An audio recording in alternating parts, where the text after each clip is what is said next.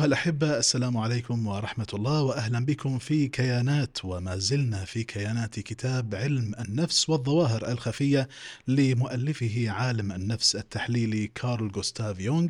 ترجمة الكتاب كانت للأستاذة حلامية و نشر هذا الكتاب كانت لدار الحوار.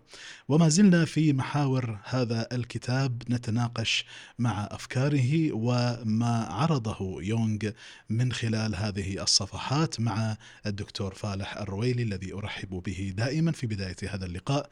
حياك الله أبو صلاح. مساك الله بالخير. أهلا وسهلا. الله يمسيك بالنور والسرور. حياك الله. طبعا يعني محاور حلقتنا هذا اليوم آه، متتابعة مع الحلقة السابقة والحلقة التي قبلها كذلك ونحن في هذا اللقاء يمثل آه، القسم الثالث من هذا الكتاب وكيانات هذا الكتاب. آه، سوف نتحدث عن هل الأرواح موجودة وكيف يناقش علم النفس فكرة الأرواح وما المصادر الرئيسية للإيمان بالأرواح ما الأسباب الموضوعية لانتشار الفرق والجماعات الروحية. كذلك من هذه المحاور كيف يناقش يونغ الاستبصار والأحلام والرؤى؟ وكيف تنشأ العقد النفسية لدى الأفراد؟ هل كلها نتيجة تجارب شخصية كما نتوقع أو أن هناك علاقة للأسلاف بها؟ هذا ما سوف نتعرف إليه من خلال هذا اللقاء. ولنبدأ ب فصل الظواهر الخفية آه، في هذا الكتاب. ما الذي آه، نتوقع أن نقرأه في هذا الكتاب حسب اطلاعك؟ بسم الله الرحمن الرحيم. بداية الحاب أكد أن سلسلة الحلقات الخاصة بالحديث عن الكتاب هي كل مجموعة من الأفكار المتقاربة خليناها في حلقة مستقلة بذاتها. فيمكن لي المتابع أن يشاهد أي حلقة من الحلقات. آه، كوحدة مستقلة ولكن الأفضل أن يبدأ من البداية وصولا إلى الحلقة الأخيرة اللي قد نصل إلى الحلقة رقم خمسة. فطول الفترة الماضية أثناء تحضيري للكتاب ومراجعتي للأفكار الموجودة فيه أه وجدت أن آه، في أمور تستحق أه الاستطراد الشديد وفي أمور تحتاج الاختصار وهناك آه، بعض التكرارات لأني مثل ما ذكرت في الحلقات الحلقة الأولى أن الكتاب عبارة عن رسائل ومجموعة من المقالات المنشورة على فترات زمنية مختلفة آه، يعني استغرقت تقريبا 30 عاما. جميل. في فصل الفصل الخاص بالظواهر الخفية آه، ماذا عنه؟ آه، أو فصل عفوا الظواهر الخفية فهو هذا الفصل عبارة عن محاضرة ألقيت عام 1905 في مرحلة مبكرة من مراحل حياة يونغ اللي هو أصلا آه، كان معمر واستمر إلى أواسط القرن العشرين. هذه المحاضرة كانت بداية القرن يعني. نعم في بداية القرن وبداية اهتمامه وانطلاقه في هذه الموضوعات. وبعد فتاة الفتاة الوسيطة الروحية اللي كان يتابع حالتها وفصلناها في الحلقة الماضية. بالفعل. آه فالروحانية هنا اللي يتحدث عنها بالمناسبة ليست ما يتوارد إلينا آه، في فكرة الروح الموجودة عند الإنسان ولكن هي أقرب ما تكون للأرواح الشريرة أو الأرواح الخيرة التي نشاهدها في في السينما وفي صناعة السينما وفي هوليوود. فنقدر نقول إن منطلقات السينما في هوليوود قريبة من المنطلقات اللي قاعد يناقشها يونغ. فهي الأرواح هذا عشان أسهل العملية يعني نعم. لأني آه، صار عندي لبس في البداية. هل يقصد فيها الروح الإنسانية نفسها ولا هي شيء آخر؟ فاكتشفت إنه لا هي شيء الآخر. الأرواح الثانية بغض النظر عن تشكلاتها كانت أرواح شريرة أو أرواح آه، طيبة التي يعني عندما نشاهد مثلا مشاهد معينة يقع في ذهننا دائما أنها مثلا لبس أو نعم الج... يعني خلينا نقول إحنا بثقافتنا الجن والشياطين نعم. نعم. الجن الحلوين الطيبين الكيوت أو نعم. أو الشياطين أو المرضى يعني نعم. هذا عشان نقرب الصورة والفكرة نعم. ولكن هو يناقش يناقش آه، مسألة تأثيرها النفسي على الإنسان ويحاول أن يركز على الجوانب آه، جوانب مو بس التأثيرات النفسية عليها ولكن يحاول أن يفسر ليش آه، البشر يظنون هذا الظن بوجود أرواح. وتركيب هذه الأرواح أو تفسيرها على أنها أرواح الأسلاف أو غيرها. هو هذه العملية اللي قاعد يقوم فيها. آه الأمر فيه الكثير من اللي شد انتباهي أو اللي اهتميت فيه أكثر هو هو المنهجية العلمية اللي انطلق فيها في التعامل مع مثل هذه الظواهر. لأنه هي ظواهر يعني صعب أن تفسرها. هو نفسه يونغ يعني عنده عنده تحفظات كبيرة على على مسألة الإنكار. يعني هو لا يثبت ولا ينكر أو هو يثبت في حالات معينة ولكن حتى يعيب ويشن على من ينكرون وجود ظوا- ظواهر الأرواح. م. العوالم هذه الخفية اللي إحنا لا ندرك عنها شيء أو عن كنهها شيء. وإن كنا إحنا في ثقافتنا الإسلامية لدينا على الأقل بعض المنطلقات الإيمانية أو الثوابت الإيمانية التي ننطلق منها. نعم. مثلا وجود ال- الجن والشياطين هذه مسألة عقدية ثابتة. إيش اللي يصير عندنا غالبا؟ هو هو المبالغة في تأثير في تأثير آه هذه الكيانات على حياتنا وعلى اختياراتنا وعلى قراراتنا وعلى مصائرنا أحيانا. واللي نفهم يعني ممكن نستفيد من يونغ تفسيرها على إنها حالة مرضية. على إنها حالة مرضية وليست حالة حالة سوية للإنسان. عموما الروحانية اللي تكلم عنها في في بداية هذا الفصل تكلم عن الروحانية بصفتها معتقد أو مجموعة من الطوائف اللي انتشرت في آه، في أوروبا وفي الولايات المتحدة الأمريكية في تقريبا أواسط القرن آه، التاسع عشر. بدأت تنتشر عندهم بعض الطوائف الدينية ذات ال- الأسس الروحانية اللي هي تقوم على التواصل وأفكارها تقوم على أساس التواصل مع الأرواح ال- المختلفة ولعبة الطاولة اللي تكلمنا عنها في الحلقة الماضية هي واحدة من الأدوات التي تستخدم للتواصل مع مع الأرواح. آه ما أريد أن أتوقف عنده قليلا. هو أن الموضوع الروح تحديدا بغض النظر عن شكل هذه الأرواح هي أرواح النفس أو الأرواح الأخرى يعني. آه أتوقف عندها لأنه لأن الموضوع ليس موضوع سهل للنقاش والحوار وأن تأخذ تعطي فيه.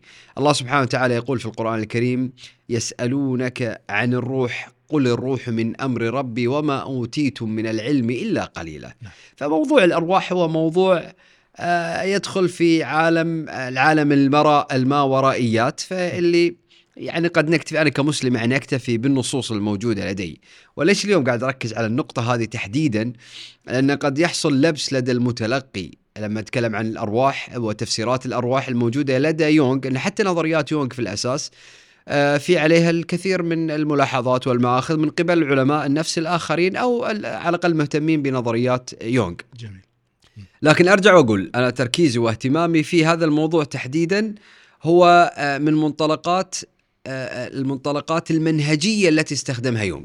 فانا يهمني منهجية يونغ الطريقة اللي تعامل فيها مع الظواهر. فلو استطعنا أن نتعامل مع الظواهر بمنهجية آه، على الأقل منهجية موضوعية بعد ما راح أقول عقلانية مو عقلانية الحين نحط الموضوع هذا على جنب. لكن خلينا نقول إحنا مسألة موضوعية معينة.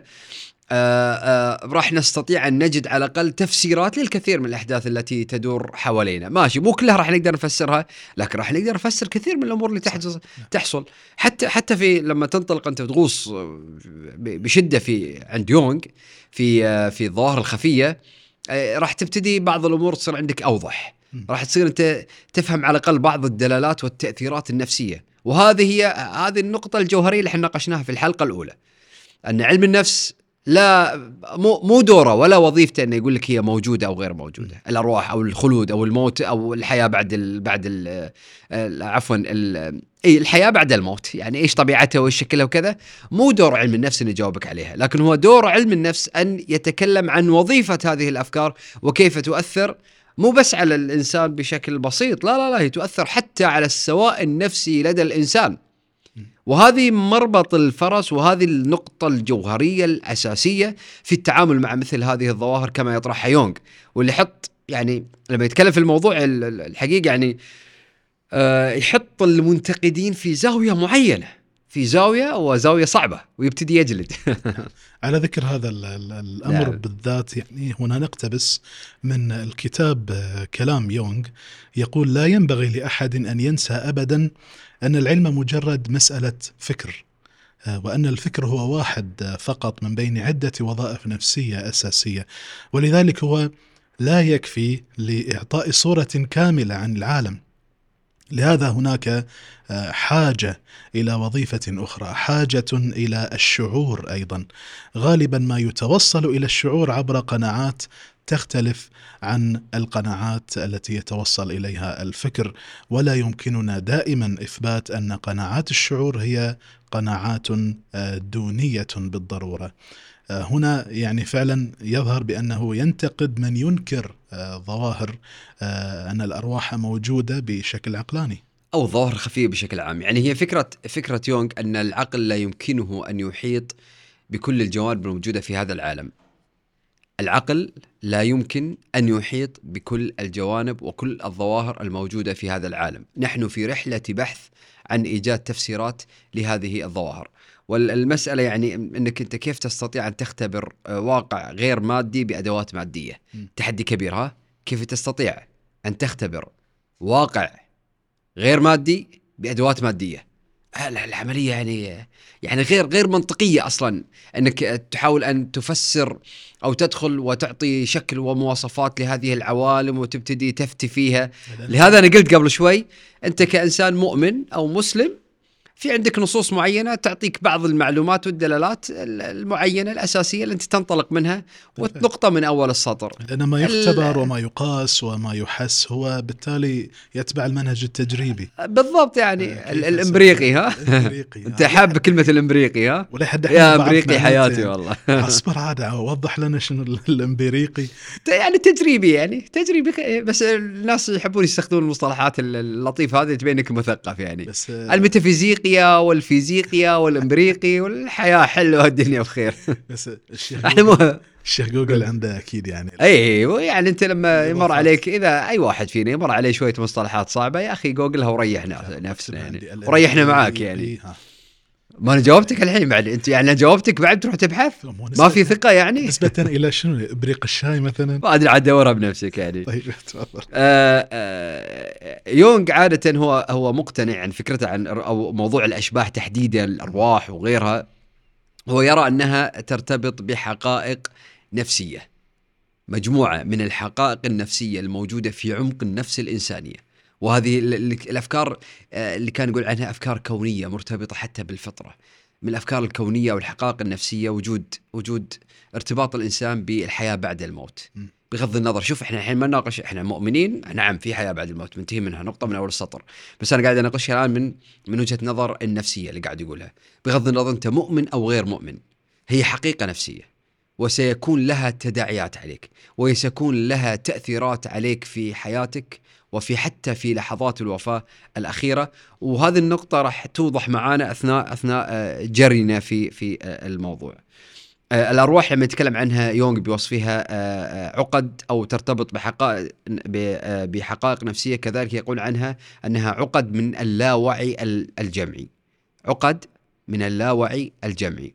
إحنا قلنا إن يونغ يرى أن هناك وعي شخصي وهناك لا وعي شخصي وهناك لا وعي جمعي. صحيح. مرتبط بالأسلاف وحياة الأسلاف وأفكارهم وارتباطاتهم وقيمهم وقصة طويلة سعادتك يعني. إحنا بعدين ممكن نفصل فيها فيما بعد لأني آه، عشان أنا أنا مشكلتي في الاستطراد يا أبو علي.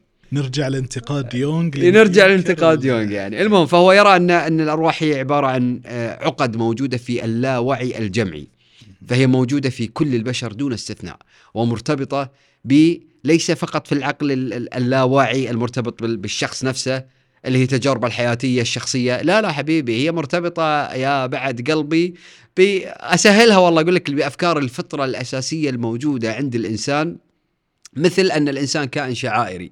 هذه حقائق نفسية موجودة فيك في داخلك. و, و... شوف هذا استطراد يلا بس خلينا نكمل. أصلا لب- أنا أحب الاستطراد هاي شوي يعني نطلع برا على إيه. بس لا تطلع برا. مثلا آه، آه، جوستاف لوبون في كتاب الثورة ال- الفرنسية وروح الثورات. نعم. تكلم عن الأفكار اللي هي اللي هي الحادية لا مادية. مادية بحتة يعني لا دينية. الأفكار اللي قد قدمتها الثورة الفرنسية. فوصف أن هذه الأفكار تحولت إلى مبادئ أشبه ما تكون بالمبادئ والعقيدة الدينية. يعني مطلقاتها نفس بالضبط العقيدة الدينية. كيف تؤمن فيها أنت هذا الارتباط الارتباط الوثيق والعميق؟ عقدة صارت. إحنا نقول عقيدة من التع... من من من عقدة متراصة متراصفة. في داخل الإنسان صعب أن تحل. فهي عقد وليست عقد نفسية لا أتكلم عن عقدة مثل عقد العقدة اللي في الحبل. أفكار عقدية. ف... فالأفكار هذه حتى وإن كانت الحاديه طب هذا ليش؟ هذا لأن طبيعة الإنسان وتعامله مع الأفكار يصل إلى مرحلة الإيمان المطلق وتأثير هذه الأفكار هذه نقطه ثانية بعد. أن تأثير هذه الأفكار التي يؤمن بها الإنسان تأثير حقيقي على النفس. آه، كنت كتبت مقال قبل آه، سنوات قبل أكثر من عشر سنين. كتبت قوة الباطل الإيمانية. قوة الباطل الإيمانية. كلوني عليها كلوني يسووني شوربة. أيام لما كتبتها يعني.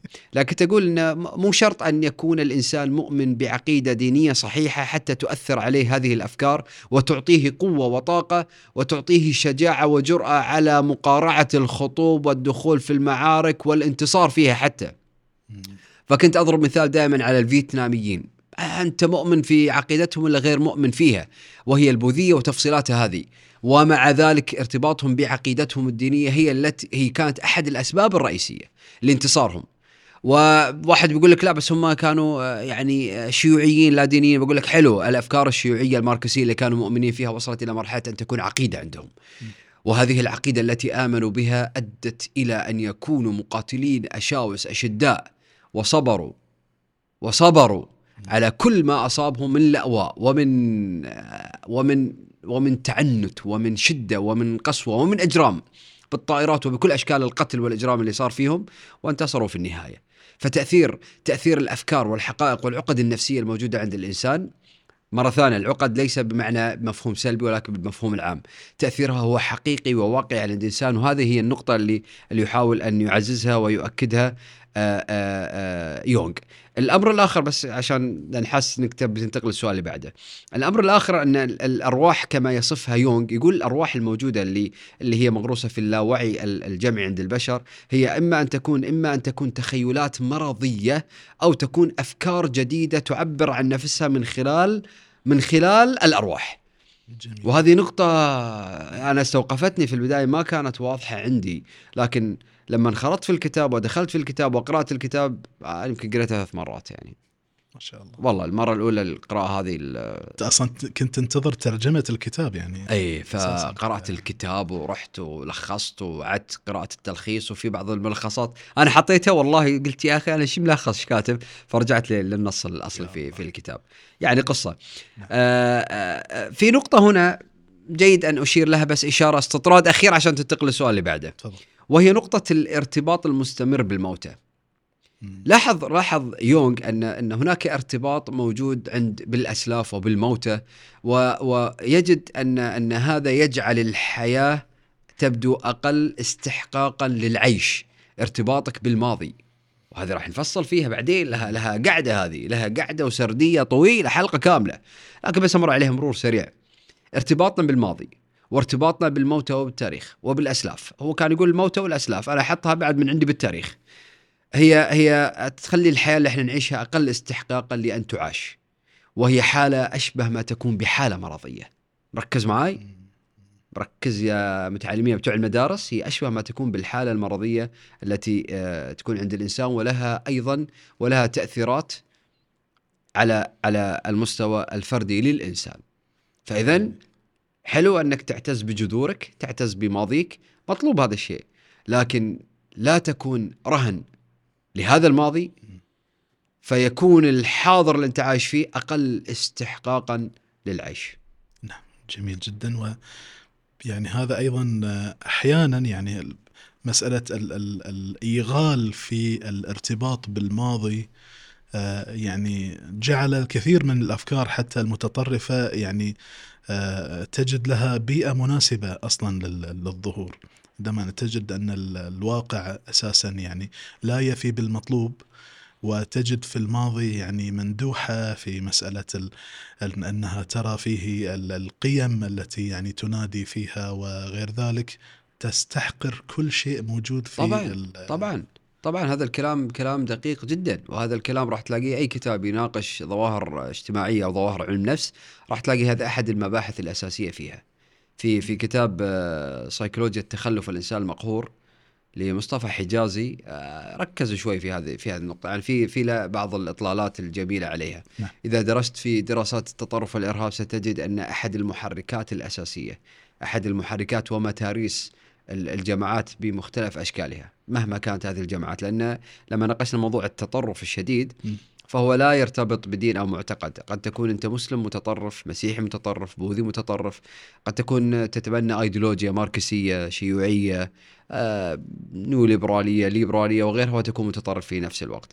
فأحد المنطلقات التي تستند إليها الجماعات والحركات المتطرفة هي محاولة الربط بالواقع وإزهاد الأفراد بال آه، عفوا الربط بالماضي وإزهاد الأفراد بالحاضر اللي هم عايشينه. وهذه هي ال- هذه هي الطريقة التي تجعلهم أكثر قابلية لأن يموتوا في سبيل الفكرة وفي سبيل المبدأ الذي ينادون عليه وأنا هنا أشرحها من ناحية نفسية واجتماعية ولا أناقش الآن آه، حقية أو صدقية أو قيمة ال- الفكرة بحد ذاتها هل هي صح أو خطأ؟ نعود إلى القارة الأوروبية أو ال- الغرب بشكل عام الآن والذي يعني اتخذ منهج ال- العلمانية والعلم التجريبي وغير ذلك من الأمور منذ أواخر القرن التاسع عشر وبداية القرن العشرين إلى يومنا هذا إلى الألفية الجديدة. آه، ماذا نفسر انتشار الفرق الروحية أو الطوائف التي تأخذ من الإيمان بالأرواح آه، وأشكال هذه الأرواح آه، بيئة خصبة لها بل ويعني نجدها تتبناها كمبادئ أساسية بالنسبة لها كفرق كيف نفسر وجودها في ظل هذه العلمنة وظل آه، يعني هذه ال- ال- عقلانية، ها؟ العقلانية التي يعني إيه. نعم لما تطرق يونغ لهذه الفكرة تحديدا فصنف ظاهرتين أو مجموعة من الظواهر التي أدت إلى انتشار الممارسات أو الجماعات أو الطوائف ذات الطبيعة الروحانية والممارسات الروحانية اللي, اللي قال إن هي انتشرت في آه، في آه، الولايات المتحدة الأمريكية وانتشرت في القارة الأوروبية في تقريبا في الخمسينيات والستينيات من القرن الماضي. وبدأت تكتسح اكتساح آه، كبير جدا.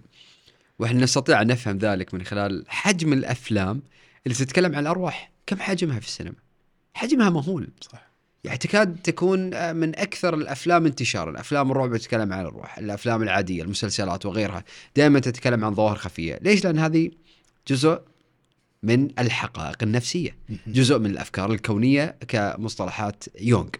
فلاحظ أن ظهور الحركات الرومانسية في تقريبا في بداية القرن التاسع عشر اللي اللي يتكلم عن إحنا نتكلم عن أدب الرومانسي اللي اللي آه في نوع من التوق الشديد والمتجذر إلى الشيء غير الاعتيادي آه إلى الأدب الرومانسي والخيالي والمحاضرات المتعلقة بالموت والخلود وغيرها من المرتبطة بالأدب الرومانسي. هنا نقصد بالرومانسي آه، العاطفي الأدب. إحنا ما نتكلم عن رومانسية الحب وال... لا رومانسية أوسع من ذلك بكثير. هي حركات آه، مرتبطة ويقال إن جان جاك روسو أحد ال... آه، أحد الفلاسفة اللي اللي قدموا وكانوا أباء مؤسسين للحركات الرومانسية. مم. آه وهذا جان جاك روسو. لا لا خله خله. لا لا كتاب كتاب. لا قاعدة قاعدة إن شاء الله هذه في حلقات قادمة إن شاء الله. طيب ننتظرك يا رسول. أنا أخي دخلت قبل فترة اهتميت بمجال الفلسفة الله يهديني بس.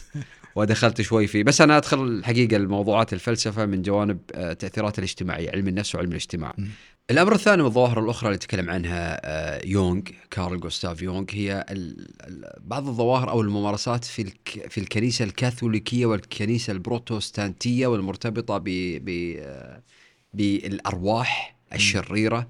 واستخراج الأرواح الشريرة من الأشخاص اللي تلبستهم هذه الأرواح، وكان هناك مجموعة من ال- القساوسة والرهبان الأساسيين اللي اشتهر عنهم استخراج الأرواح الشريرة باستخدام آه، الصليب، باستخدام ال- الماء المقدس والثوم. وبعض ال- الرموز وقتل مثلا الأرواح باستخدام الفضة وغيرها يعني من اللي إحنا نشوفها في الأفلام،. ترى إذا أنت. مرة ثانية أنا أقول لك إيه مرة ثانية أقول لك إذا أنت آه، تستهويك الأفلام والمسلسلات عن الظواهر الخارقة والجن والشياطين والأرواح الشريرة والقصص هذه فراح تلاقي إن كلام يونغ يعني جميل وشاعري وجذاب من غير عذاب. تحس إن الكتاب ماخذ ردبول وعنده جوانح بعد. فاذا الممارسات الخاصة بالكنائس الكاثوليكية والبروتستانتية مع انك تظن إنها فقط لوهلة أولى كنت أظن هي يعني حكر ممارسات حكر على الكاث... على الكنيسة الكاثوليكية. ولكن تبين ان حتى البروتستانتية أيضا داخلة في ال- في الموضوع. آه، آه، أيضا من الأمور اللي ساعدت على انتشار ال- ال- الظواهر الروحانية أو الطوائف الروحانية هي هي بعض الظواهر التي لا تستطيع أن تجد لها تفسير علمي أو منطقي. آه، مثل عمليات الاستبصار والتنبؤ وورود روايات مثبتة روايات أو شهادات مثبتة لأحداث غريبة. ليس لها اي أي نوع من التفسير. يعني ذكر ذكر يونغ أكثر من حادثة يعني آه، آه، مكتوبة وموثقة. ذكرنا في عام 1759 في رجل سافر من من ستوكهولم إلى بريطانيا. فلما وصل وإحنا نتكلم عن 1700 يعني السفر ياخذ ياخذ له أيام. حتى تصل. ومع ذلك آه، وقت وصوله أو بعد ما وصل بفترة رأى نوع من الاستبصار والرؤية لح- لحريق حصل في ستوكهولم في السويد. استبصار معناته انه يعني شاف شيء في المستقبل وهو في هذا يعني التنبؤ زمن في آخر المستقبل الاستبصار إنك إنك تشوفه الآن وحالا يصير عندك نوع من الاستبصار كانك كشفت عنك الحجب في ذات الوقت وهو في مكان ذات الوقت التنبؤ هذاك. التنبؤ فالاستبصار انت الحين كأنه كشفك عنك الحجب عندك آه، البلورة السحرية هذه فقاعد تشوف من خلالها. فوصف الرجل الحريق بدقة متناهية. أين بدأ؟ وكيف انتهى؟ والمحلات اللي صار فيها الحريق؟ شيء مذهل كان. وتم توثيق هذه الرواية والشهادة وفعلا وجدوا أن الحريق حصل كما وصفه الرجل تماما. يعني حتى لو تقول أنت قاعد ممكن هو مرتب العملية بس في حالة الحريق إنك تعرف كيف يبدأ وكيف ينتهي والتفاصيل الخاصة فيه لا العملية ما فيها شيء لا في فيها شيء. فلذلك هذه حادثة. طبعا هو ذكر آه، آه، ذكر الكثير من ال- المواقف المثبتة واللي اللي تم آه، تم كتابتها وتوثيقها من قبل جهات مختلفة. فهي مثبتة. فلما أنت ما تلاقي لها أي تفسير يبتدي عندك عاد تبتدي تربطها وتفسرها من خلال من خلال الاحداث الخارقه من خلال الأرواح. هل هل الأرواح الشريرة يعني والأرواح الطيبة وال آه. والجميلة والشاعرية هذه كلها. هل لهذا علاقة بال- بالفراسة أم أن الأمر الفراسة أمر آخر راح نتكلم فيه إن شاء الله. يعني حاط في بالي ما أدري هالحلقة لأني أنا حضرت حلقات كثيرة في الكتاب أقصد. فالفراسة أمرها مختلف جدا لكن إحنا ممكن ناخذها مع الاستبصار ندخل الفراسة شوي. مم. قد قد نقدر ندخل ذلك فخلها طيب. حتى يحين وقتها إن شاء الله. أيضا آه، نقتبس أيضا من من الكتاب يقول يونغ كل ما يمكن أن يعد حقيقة علمية ينتمي إلى مجال العمليات العقلية والدماغية وهو قابل للتفسير كاملا بلغة القوانين المعروفة آه، علميا. فلنعد قليلا إلى ال- ال- الدراسة التي أجراها على الوسيطة الروحانية. هل أجرى بعد ذلك يعني أيضا دراسة على وسطاء روحانيين آخرين. يعني ذكرنا بأنه كان متحمسا في البداية ووجد أصلا من الوسيطة الروحانية هذه حماس وقابلية لكن بعد ذلك وجد فتور يعني في آخر الجلسات. نعم آه هذه يمكن فصلناها في الحلقة الماضية. مم. آه نعم يونغ قام بدراسة مجموعة من الوسطاء الروحانيين وبحث عن مجموعة من الوسطاء اللي كان لهم شهرة كبيرة. وحضور وعندهم يعني خلينا نقول منجزات. فوجد ثمانية أشهر ثمانية وقام بدراسته. ف- لكن دائما يأكد على الفكرة التالية. يقول لا تحط توقعات عالية على ما ستشاهده آه، لأن التوقعات عادة راح تصاب بخيبة أمل. فهو سو حط عنده شوية منهجية علمية وبدأ يدرسهم.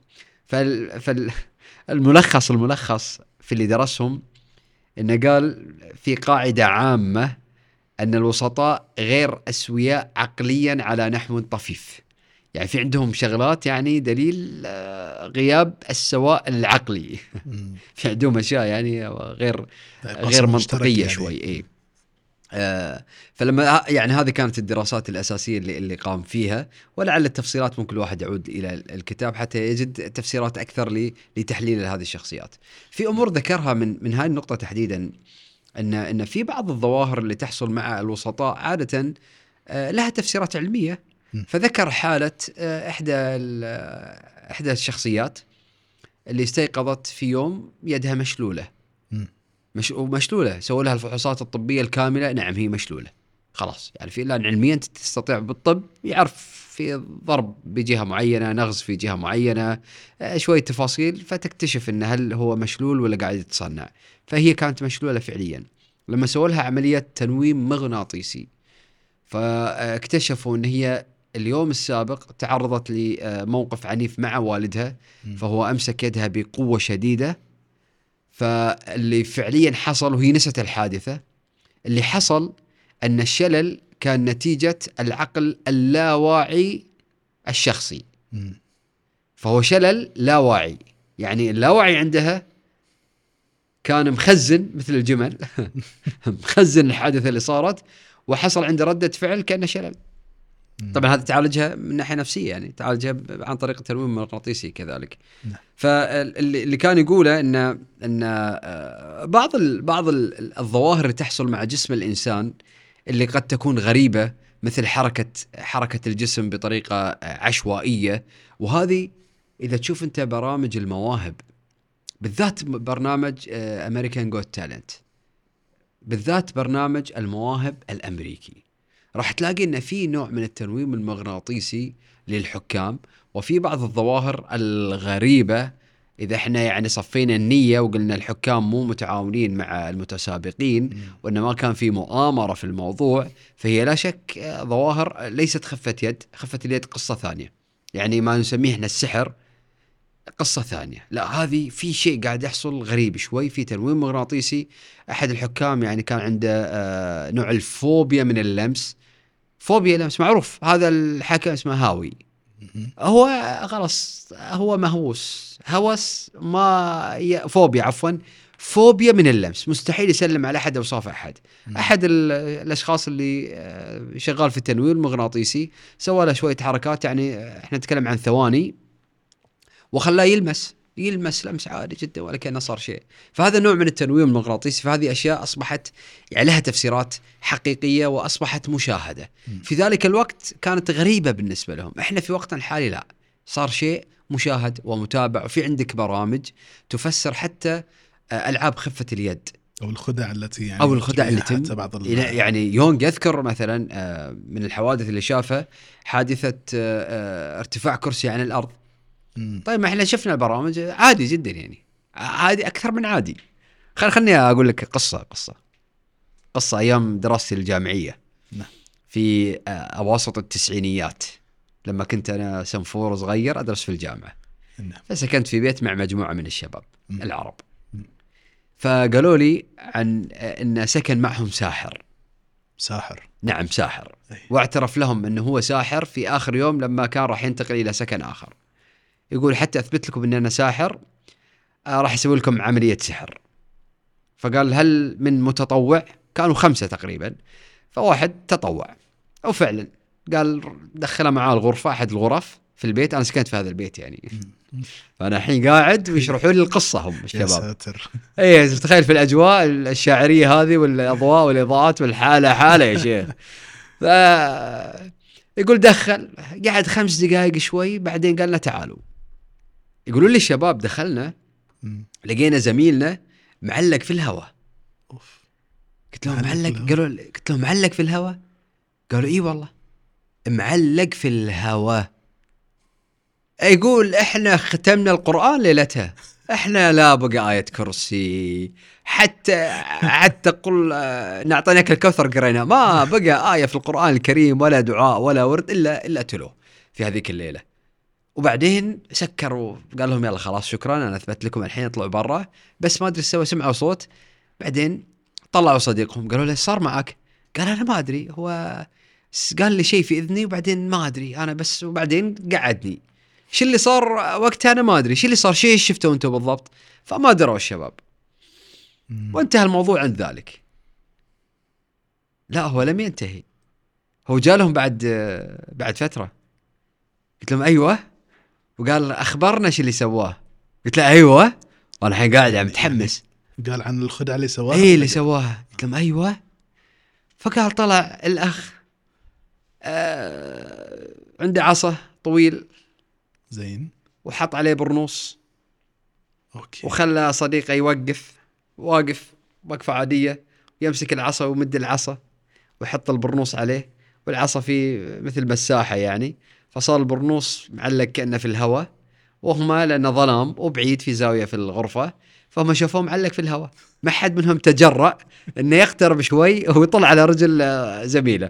فطلعت العملية لا سحر ولا بطيخ ولا هم يحزنون لكن لا لكن شوف التلاعب النفسي شوف الفن. فالكثير من الظواهر طيب. اللي قد تكون أيام يونغ يعني غير مفسرة الآن أصبحت مفسرة وهذا اللي كان يطلبه يونغ بالمناسبة يعني. قبل لا تتجاوز النقطة البرنوس هو ال- ال- الفراش أو ال- اللحاف أو أوه آسفين نعم أو الكنبة اللحاف الكامبل عند وشد اللحافه. الكويتيين. إيه، ما كان في شعر يقولون من طلب العلا آه، نام الليالي وشد اللحافه وقال مالي طبعا بالعكس يعني فاي يعني ف... ف...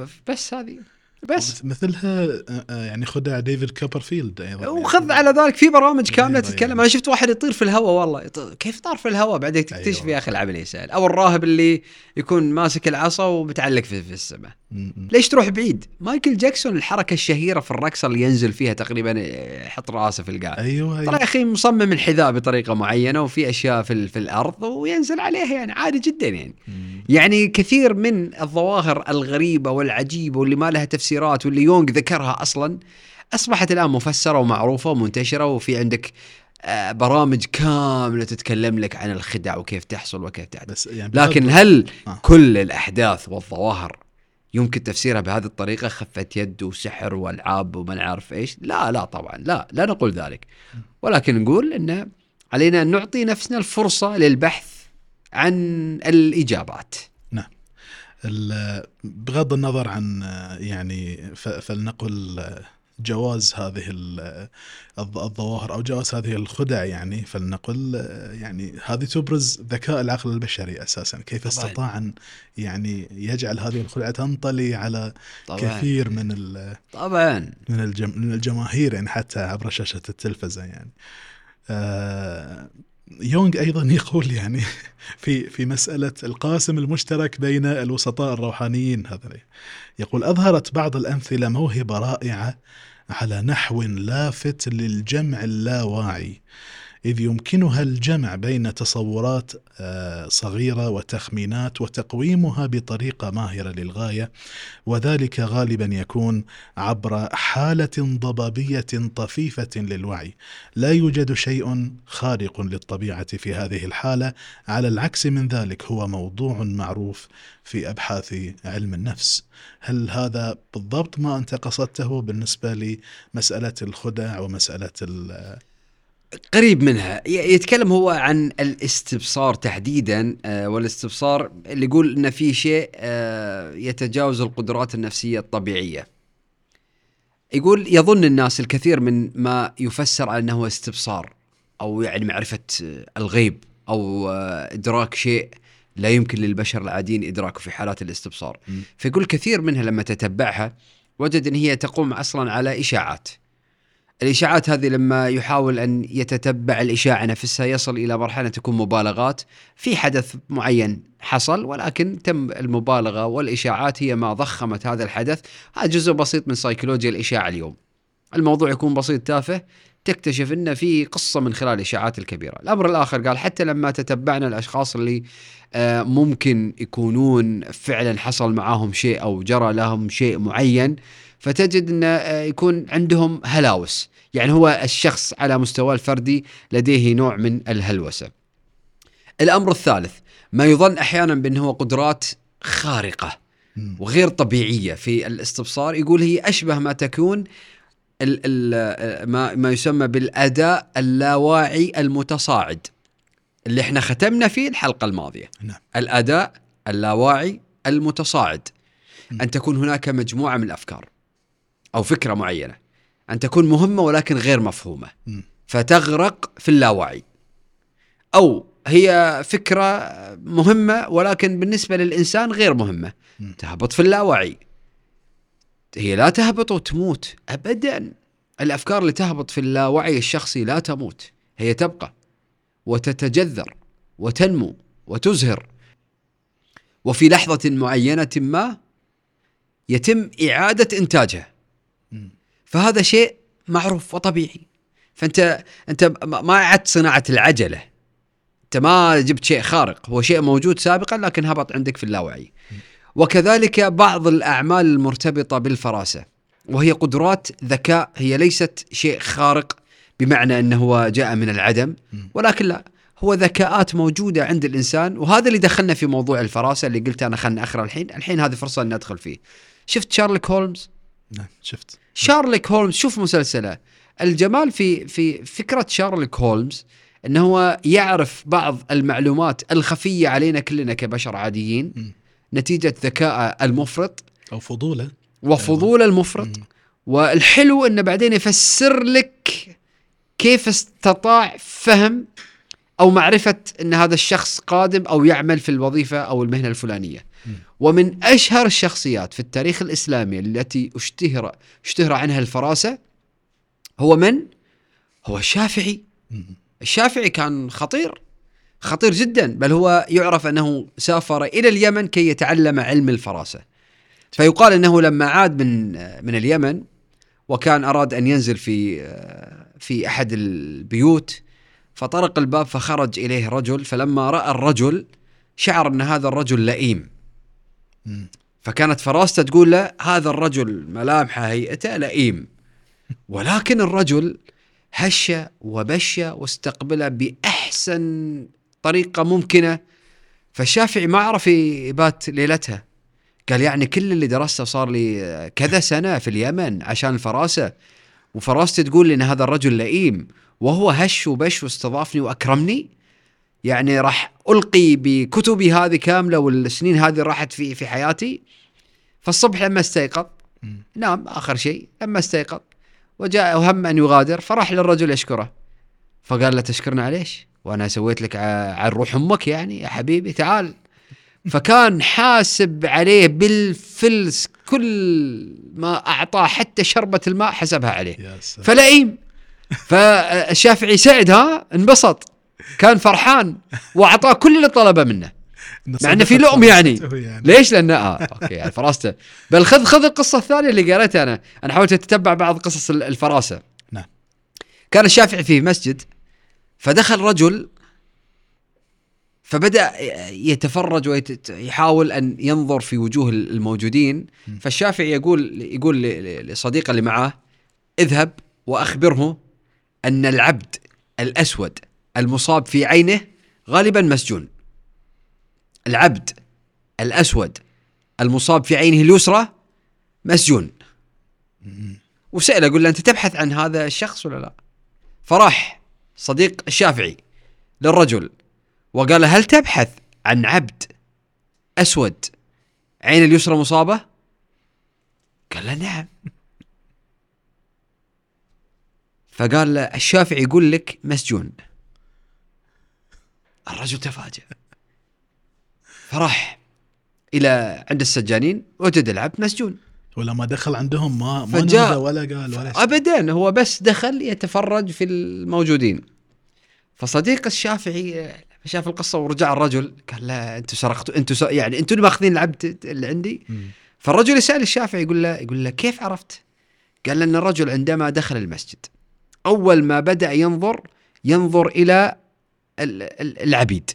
أول ما صار يتجول في عينه يبحث في العبيد.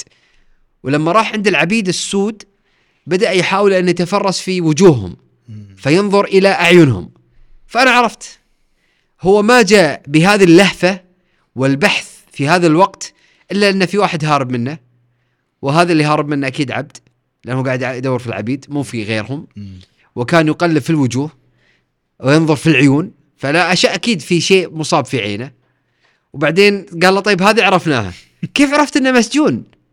فقال له العبيد إذا هربوا جاعوا. هرب ما في أي معيل. فيجوع. شو يسوي؟ يسرق. يسرق. وين يروح؟ يروح السجن. فقال له قلت غالبا راح السجن. بس. آه، نقطة من أول السطر. هو قال غالبا فعلا يعني. غالبا. نقطة من أول السطر. ما جزم آه، يعني. فراسة ولا مو فراسة؟ يا تعليمنا بتوع المدارس. غير استبصار. إيش اي يا شافعي. والعرب كانوا قديما يعرفون من خطوات ال- ال- الجمال أو القوافل إذا كانت ماكلة ولا مو ماكلة. إذا شاربة ولا مو شاربة. يا أخي كفار قريش في في اذا إذا كانت عرجاء أو إذا كانت أيوه كفار قريش يا أخي عرفوا ان أن هناك عيران مروا مرت من هنا من عيران المدينة من عير المدينة. نعم. كيف عرفوا؟ من خلال النوى الموجود في آه، في آه، في فضلات فضلات ال- الجمال. نعم. فراسه ولا مو فرا- فراسه. شيء شيء جميل وشاعر وجذاب من غير عذاب يعني. الإمام آه، أبو حنيفة النعمان والرجل ذكي. أحد الأئمة الفطناء الأذكياء. جاء إليه رجل وقال له هل للقاتل من توبة؟ قال لا. فغادر. ثم جاء رجل آخر فقال هل للقاتل من توبة؟ نفس المجلس. قال نعم. السؤال. نعم. للقاتل من توبة. الناس اللي مع ال- الإمام أبو استغفر. حنيفة. يا أبو حنيفة مرة تقول للقاتل يسألك الرجل هل للقاتل من توبة؟ فتقول نعم. ويسألك الآخر هل للقاتل من توبة؟ تقول لا. فقال الأول سألني وفي عينيه غضب. يا الله. هذا لو قلت له نعم راح قتل وجاني. فهذا الرجل في عينه غضب. طبعا أقول له لا. والآخر جاءني وفي عينه الندم فهل للقاتل من توبة؟ نعم. فراسه ولا مو فراسه؟ ذكاء ولا مو ذكاء؟ نعم. وترى يا أخي أنا شاركت في مؤتمر أوه يا أخي استطرادات. آخر شيء خلاص. آخر استطراد عشان أعطيك السؤال. أنا شاركت- شاركت في في مؤتمر آه، في 2016 آه، في آه، في في لبنان. نعم. والمؤتمر تعرفت على دكتور حس الأستاذ الدكتور حسين الموس. وإذا بالرجل عالم في الفقه وعالم في الرياضيات جميل قال قال تعال تعال حبيبي تعال بعد قلبي تعال تعال تعال يا دكتور إيش- جميل إيش دخلك أنت الفقه والرياضيات؟ فقال لي الفقه أصلا يحتاج الرياضيات. الفقه وكيف تستخرج الأحكام وتعرف تفاصيل الأحكام انت مخك لازم رياضيات. لازم يكون عندك بعد نظر. الله. هو تعال كل من كل من جالك وقال لك فقيه فقيه. ها. يا شيخ. إحنا إيش اللي ودانا في في ستين ألف داهية؟ غير غير ال- الفتاوى اللي يقوم بها أشخاص ما يعرفون واحد زائد واحد يساوي كم؟ وأنا والله عند رأيي أنا دائما أقول هالكلمة أقول لو علي والله كليات الشريعة لا يقبلون طالب أقل من 95 96 أقل من ذلك والله ما نقبلك. يا أخي في في علوم الطب اللي تتعامل لي مع مرضى أو ال- الهندسة اللي تتعامل مع مباني آه، معدلات عالية واللي يتعاملون مع النفوس والبشر وأحيانا فتاوى في الدماء والأرواح أبو خمسين طب اللي اللي ما لقى أي كلية يدرس فيها إلا كلية الشريعة أصبحت يعني كانت حرام. تخصص من لا تخصص حرام. له يعني بالضبط يعني. فالكليات حتى كلية علم النفس وعلم الاجتماع يا أخي اللي, اللي يطوروا وقد و, و طوروا وتقدموا وقدموا أطروحات في غاية الثراء والقوة هم عبارة عن عباقرة. وأنا اتكلم عن علم النفس وعلم الاجتماع عباقرة. عبقري. انت عبقري تنطلق. أما داخل التخصص لأن أنت ما لقيت غيره وبعدين تحاججني وتكلمني يا شيخ والله يعني على هالنقطة هذه والله في في الفم ماء. أنا حاب أنطلق في الموضوع بس ما أقدر. إذا إذا إذا أخذنا كتاب نظام التفاهة والله أوعدك إني أفصفص الموضوع أكثر. طيب لك الضوء الأخضر يعني في وقت اللي إحنا نتناقش فيه أفكار الكتاب. على ذكر هذا الموضوع آه ويعني نختم بهذا الاستطراد ويعني هو جزء بسيط فقط يعني حتى يعني من الصفات التي ينبغي أن يتصف بها النبي أو الرسول آه صلى الله عليه وسلم جميعا آه هي الذكاء والفطنة والدراية. ويعني من من بين الأمور التي يعني حقيقة تذكرتها وأنا أستمع إليك وأنت تسرد قصص الفراسة آه، الرسول عليه الصلاة والسلام شهد لأهل اليمن بالحكمة. أي نعم. ولكن آه، عليه الصلاة والسلام لم يذهب إلى اليمن ولم يسافر إلى اليمن.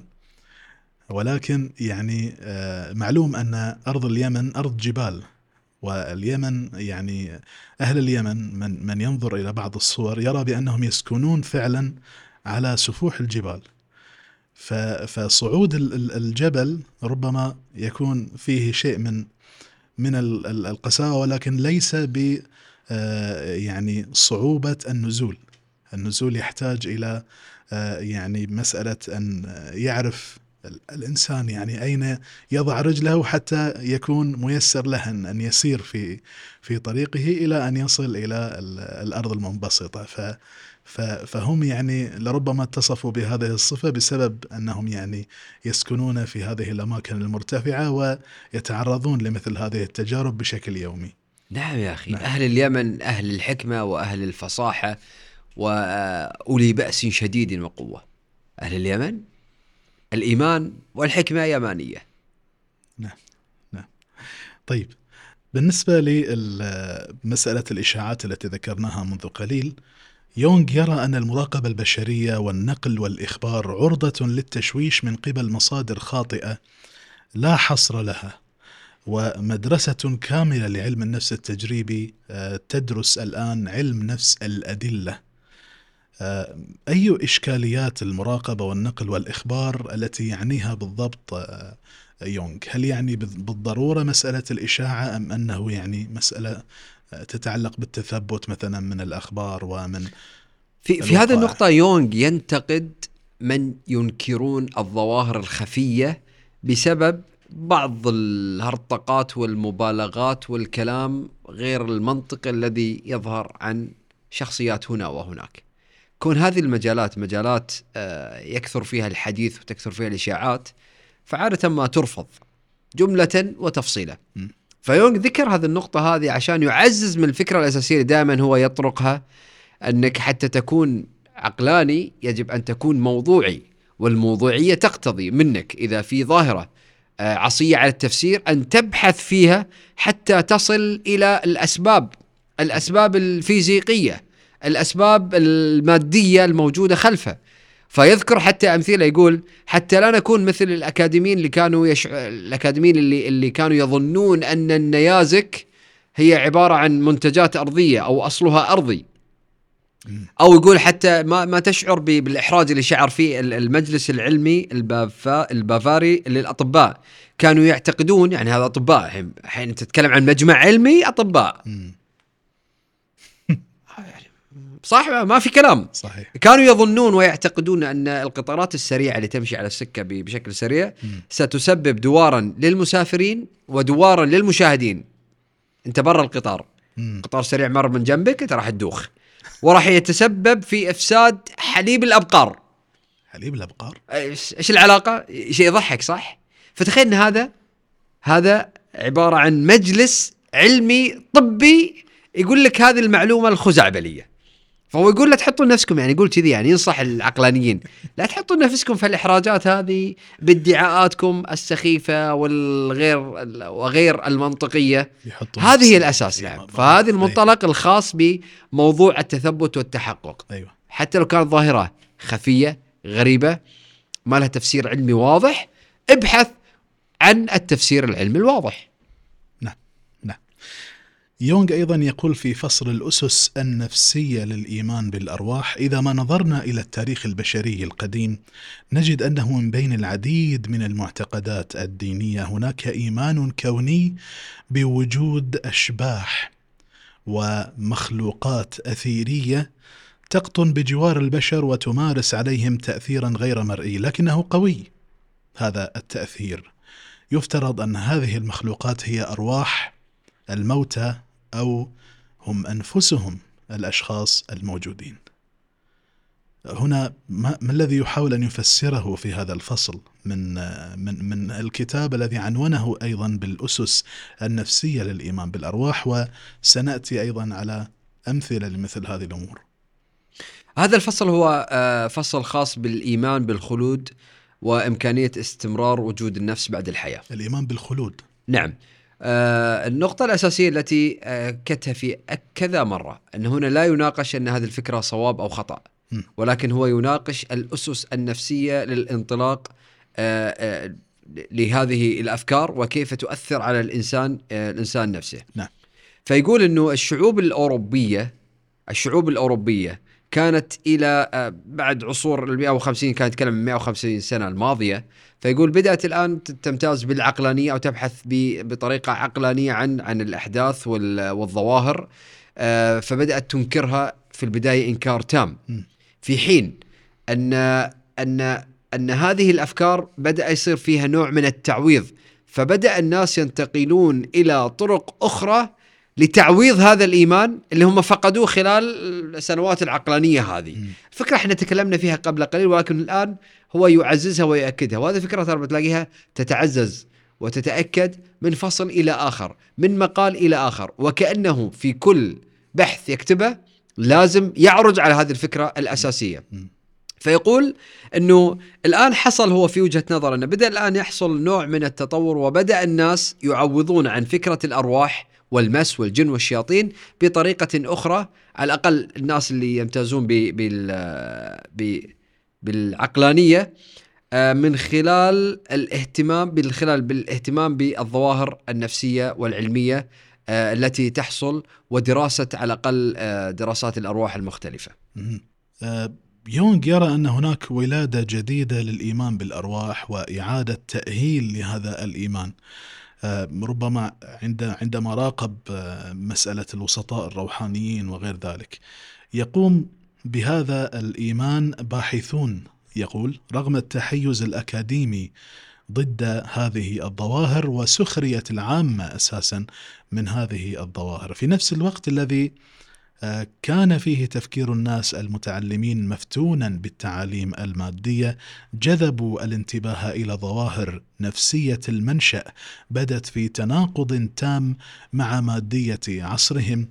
ويمثل هؤلاء الباحثين رد فعل الذهن البشري في وجه النظرة المادية إلى العالم وقد استخدموا الإيمان بالأرواح بوصفه أكثر سلاما آه، يعني آه، فعال في آه، وجه الحقيقة الخالصة للحواس. فسر لنا هذه الجملة. آه، الإيمان صح. الإيمان بالأرواح له دلالة وظيفية دلالة وظيفية نفسية. فاحتاج الإنسان البدائي كما نحتاجه نحن اليوم في العصور الحديثة أو في الوقت الحالي. فالدلالة الوظيفية خلينا نبتدي عند الإنسان ال- الأول. الإنسان الأول كان يعيش في بيئة صعبة شديدة الصعوبة. كانت الأخطار الأخطار من آه، محيطة فيه من كل حدب وصوب. كانت آه، آه، الظواهر الطبيعية المفترسات الوحوش وغيرها محيطة بالإنسان. فهذا الإنسان اللي يمر بكل هذه الصعوبات وهذا الاقتتال وندرة في ال- الموارد وندرة في الأكل والشرب وحتى أحيانا حياته بحد ذاتها هي عبارة عن تهديد وجودي. م. هذا الإنسان يحتاج إلى ركن شديد يأوي إليه. ما هو الركن الشديد في هذه الحالة اللي أنت تمر بكل الصعوبات والتحديات الموجودة في حياتك؟ الركن الشديد هو إيمانه بأمر متجاوز م. الإيمان بأمر متجاوز يتجاوز البيئة المادية المحيطة فيه فكان هذا الإيمان اللي هو عبر عنه الإيمان بالأرواح أو بالأشباح م. فرأى أن هذه هذه الأرواح أو الأشباح لها قوة معينة إحنا نستطيع أن نلجأ إليها في حالات في حالات الشدة مم. وهذا اللي يخليه يصير متماسك فهذه هي الدلالة الوظيفية أو القيمة الوظيفية لفكرة وجود الأرواح والأشباح اللي تخلي الإنسان أكثر تماسكا. فكانت هذه الفكرة الأساسية اللي نتكلم عنها. الآن إحنا هل نستطيع أن نتخلص من الدور الوظيفي لهذه الفكرة؟ قطعا لا. لكن اللي, اللي لاحظه أنه أنه صار عندنا تعويض. هو يتكلم عن الأوروبيين الحين. الأوروبيين العقلانيين اللي صار عندهم عقلانية والمنهج ال- البحثي والتجريبي وغيره بدأوا الحين الآن التعويض عن الإيمان بالمتجاوز بدأوا في في التركيز والتعويض من خلال دراسة الرؤى والأحلام مم. والاستبصار والظواهر غير الطبيعية الموجودة أو اللي ما يلاقوا لها أي تفسيرات علمية فبدأوا يدرسون موضوع موضوع ال- ال- الموت بدأوا يدرسون ال- الأحلام والرؤى بدأوا يصيرون في عندهم جلسات تحضير الأرواح هذه الناس طبعا الخزعبليين راح يتجهون إلى تحضير الأرواح مم. لكن العقلانيين راح يبتدي يقول لك أنا خلني أركز على على فهم ال- ال- ال- الهلاوس كيف تحصل آه، مدلولات وتفسيرات الرؤى والأحلام فهو يرى أن هذا النوع من التفسير هو تعويض عن الإيمان بالمتجاوز المطلق مم. عاد بشكل إيش بشكل بشكل آه، عقلاني نعم نعم. وهذا اللي يخليني أقول لك لاحظ مرة ثانية لاحظ حجم الروايات ذات الطبيعة الصوفية رواية الخيمياء أو ال- الخيميائي لباولو كويلو وهذا اللي يخليني أقول لك إن انتبه لحجم الروايات أو المنتجات الفنية اللي تت- تتناقش في موضوعات صوفية. رواية الخيميائي لباولو كويلو اللي ترجمت لأكثر من 70 تقريبا لغة وبيعت منها ال- الملايين النسخ اللي تعتبر أكثر حطمت الرقم القياسي كأكثر رواية بيعت في التاريخ لراوي موجود على قيد الحياة. جميل. والروايه إحنا ناقشناها أنا وأنت من بداية نقاشاتنا في 2012 قبل أكثر من عشر سنين. صحيح. ناقشناها وفصلنا فيها وأنا كثير من الأفكار اللي قدمتها في ذاك الفترة تراجعت عنها بالمناسبة. جميل. وهذا شيء طبيعي وجميل وشاعر وجذاب من غير عذاب. المهم- حلقة ثانية يمكن. وسوينا منها حلقة بعدين سجلت بس ناقشت يعني حاولت أطور شوي على الأفكار الموجودة فيها. طيب. لا زلت أشوف انه أي شيء تقراه يمكن أن تولد منه بعض المنتجات اللطيفة يعني. جميل. ف فموضوع ال ال موضوع ال- الروايات الصوفية أو الحس الصوفي له إقبال له له جمهور كبير بالمناسبة يعني. ليش لأن قاعد يناقش مسائل الروحانيه حتى الغزل الرومانسية. الغزل والكتابات الغزلية وال- والروايات ولغات الحب ولغات من عارف إيش وال... هذه نوع من التعويض ترى الناس الناس تريد أن تشعر بهذا الفراغ الموجود في داخلهم يحتاج ان أن يملأ. بشكل أو بآخر. نعم. إذا أنت كنت مؤمن بعقيدة معينة ستجد نفسك منطلق. إذا كان عندك تساؤلات معينة ملحة في هذه العقيدة راح تبحث عن تعويضات أخرى في مجالات ثانية. هذه النقطه بهالأساس. من من من المقولات اللي اللي رجعت لها الحقيقة في هذا الموضوع هي مقولة لعلي عزت بيجوفيتش رحمة الله عليه في كتاب الإسلام بين الشرق والغرب. يقول فيه التأمل استغراق في الذات. محاولة محاولة للوصول واكتشاف هويتنا وحقيقة حياتنا ووجودنا، فالتأمل لهذا السبب لا يحاول الإجابة على أسئلة المجتمع أو البشر، إنه معني فقط بالتساؤلات التي يضعها الإنسان أمام ذاته. الراهب والشاعر والفنان يتأملون، إنهم يحاولون الوصول إلى الحقيقة الكبرى والسر الوحيد الأكبر. هذه الحقيقة تعني كل شيء بالنسبة للروح ولا شيء بالنسبة لبقية العالم. حاجاتنا الروحانية هي حاجات أساسية جزء من تكويننا النفسي. وهذا التعويض هو حاصل لا محالة. إن لم تكن مؤمن بعقيدة ستؤمن لا محالة بعقيدة أخرى. ويعني مسألة ال... لكن تبقى مسألة الاستغراق في هذا التفكير وفي هذا المجال هي المذمومة. نعم. آه يعني وهذا فيه نوع من المفارقة يعني عندما يعني آه نشاهد آه أوروبا ال- ال- الغربية عندما كانت في عصور الظلام أو العصور الوسطى. يعني كيف كانت تتعلق ب يعني بوثنيتها يعني بهذه بهذه الأفكار وهذه الأرواح بشكل مغرق جدا يعني في أو موغل جدا في المبالغة بينما كان الشرق ال- ال- المسلم أو حتى يعني بلاد الأندلس التي كانت قريبة أصلا يعني من من أوروبا في في تلك الفترة كانت مصدر تنوير وكانت تعالج هذه الأمور بشكل عقلاني أو بشكل منطقي يعني. بشكل منطقي وعلمي ومنهجية علمية وهذا ال- الموضوع موضوع آه، جدير بالطرح والمناقشة والأخذ و- والرد.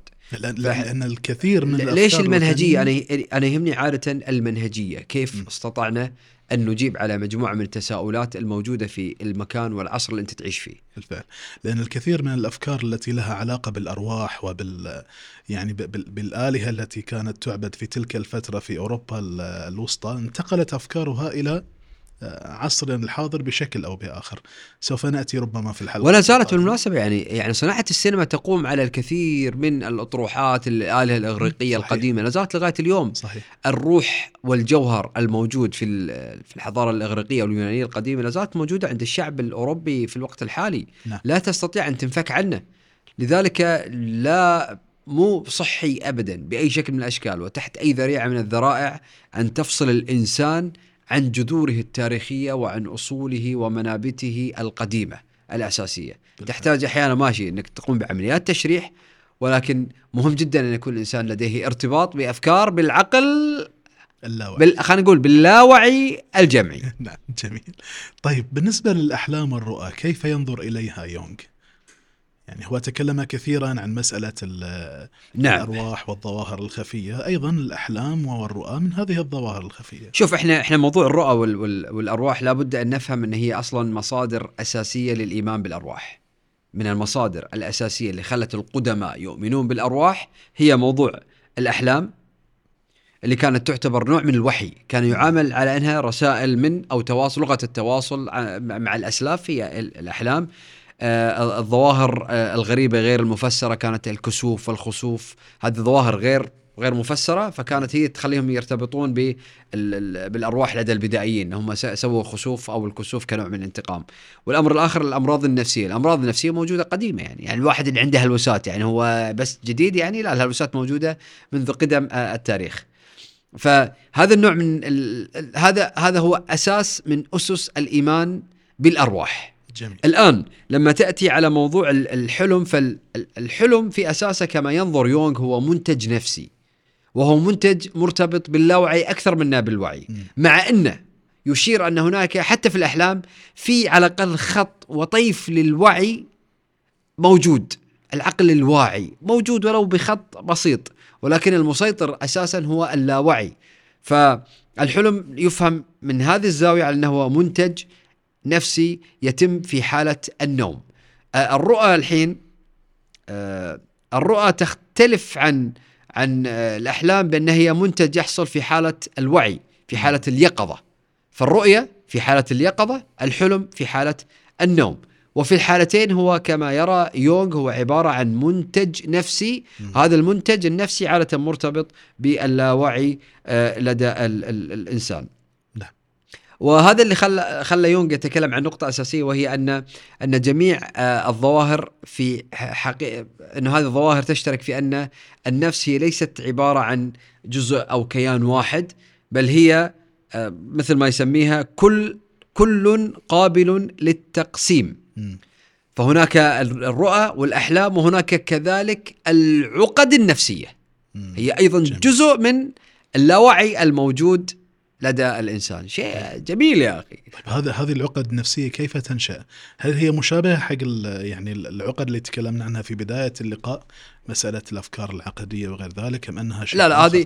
هذه الآن نتكلم هو عن العقد الموجودة لدى الإنسان فهو فهو يقول أن العقد الموجودة عند الإنسان لها لها خلينا نقول تنشأ ب- بعدة أسباب منها التجارب ال- المؤلمة يعني تجارب مؤلمة آه، قاسية سوداوية مأساوية مر فيها الإنسان بالذات في مرحلة الطفولة. مرحلة الطفولة حجر الزاوية في فهم العقد والإشكاليات النفسية عند عند البشر بشكل عام. فتصنع نوع من الندوب لدى الإنسان ولدى الشخص وتبقى معه حتى عندما يكبر.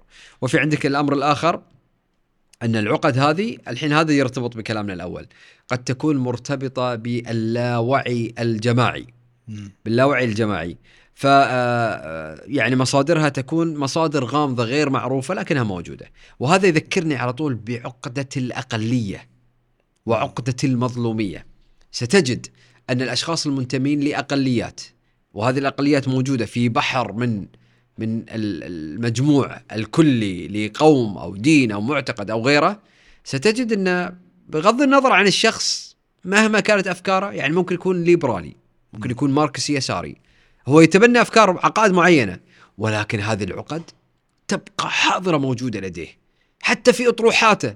هو يمكن أن يعيد تشكيل الأفكار والآراء ال- اليسارية أو الليبرالية اللي هو تبناها لتتناسب مع العقدة الخاصة بالطائفة اللي ينتمي لها. نعم. شيء مبهر الحقيقة بس أنا عجبني أنا فهمتها من خلال من خلال يعني خلينا نقول هذه زاوية للنظر لكيف تنشأ هذه العقد من اللاوعي الجمعي لدى ال- الأشخاص. عقدة المظلومية وعقدة الأقلية. هذه كأمثلة على العقد ال- ال- ال- اللي يعني تكون موجودة في في العقل اللاواعي الجمعي. وربما يعني نستطيع إسقاط هذا هذا الأمر على ما يحصل يعني في في في وقتنا ال- الحاضر ومنذ يعني سبعة عقود. يعني مسألة ال يعني العقدة التي يمر فيها يعني ال- الإسرائيليون يعني وغير ذلك هي منشأها أساسا يعني من كونهم أقلية في محيط آه، عربي ويعني آه، يجدون أنفسهم يعني وحيدين في هذا النطاق ويحتاجون أن يعني آه، يصلوا إلى إلى مرحلة حتى يبيدوا فيها يعني الجميع لكن هم يبقون فقط. هذا موضوع ومبحث واسع سأجيب عليه في الكتاب القادم إن شاء الله بعد ما هذا الكتاب. عندي نية أن أقدم كتاب راح يكون بعنوان الإبادة الثقافية. راح أفصل في هذه النقطة تفصيل تحتاج إلى سرد. نحطها ونفرشها إن شاء الله. نعم إن شاء الله. نختم لقاءنا أيضا بمقولة ليونغ في هذا الكتاب. يقول تنتشر الأفكار الجديدة بسرعة لأن التغيرات المتماثلة كانت تحدث في لا وعي الناس آه، أناس آخرين. آه، وهناك استعداد عام لقبول الأفكار الجديدة على الرغم من أنها تواجه في المقابل مقاومة عنيفة فالأفكار الجديدة ليست عدوا للأفكار القديمة وحسب وإنما تظهر أيضا كقاعدة في شكل غير مقبول نهائيا آه هذه النقطة تحديدا آه، يونغ تطرق لها آه وتطرق لها بكلام غاية في الأهمية. خلينا نقول بداية أن الظروف الخارجية الاجتماعية السياسية الدينية وغيرها تؤثر على اللاوعي الجمعي. خصوصا تلك الآراء والمعتقدات اللي موجودة عند الجمهور والتي يتم قمعها. فهي تدخل في اللاوعي الفردي أو تدخل أحيانا في اللاوعي الجماعي. هذه الأفكار لابد أن تعبر عن نفسها في مرحلة من المراحل. المشكلة وين؟ وهذا اللي يخلينا نفهم سيكولوجيا الجمهور ولكن من منظور يونغي.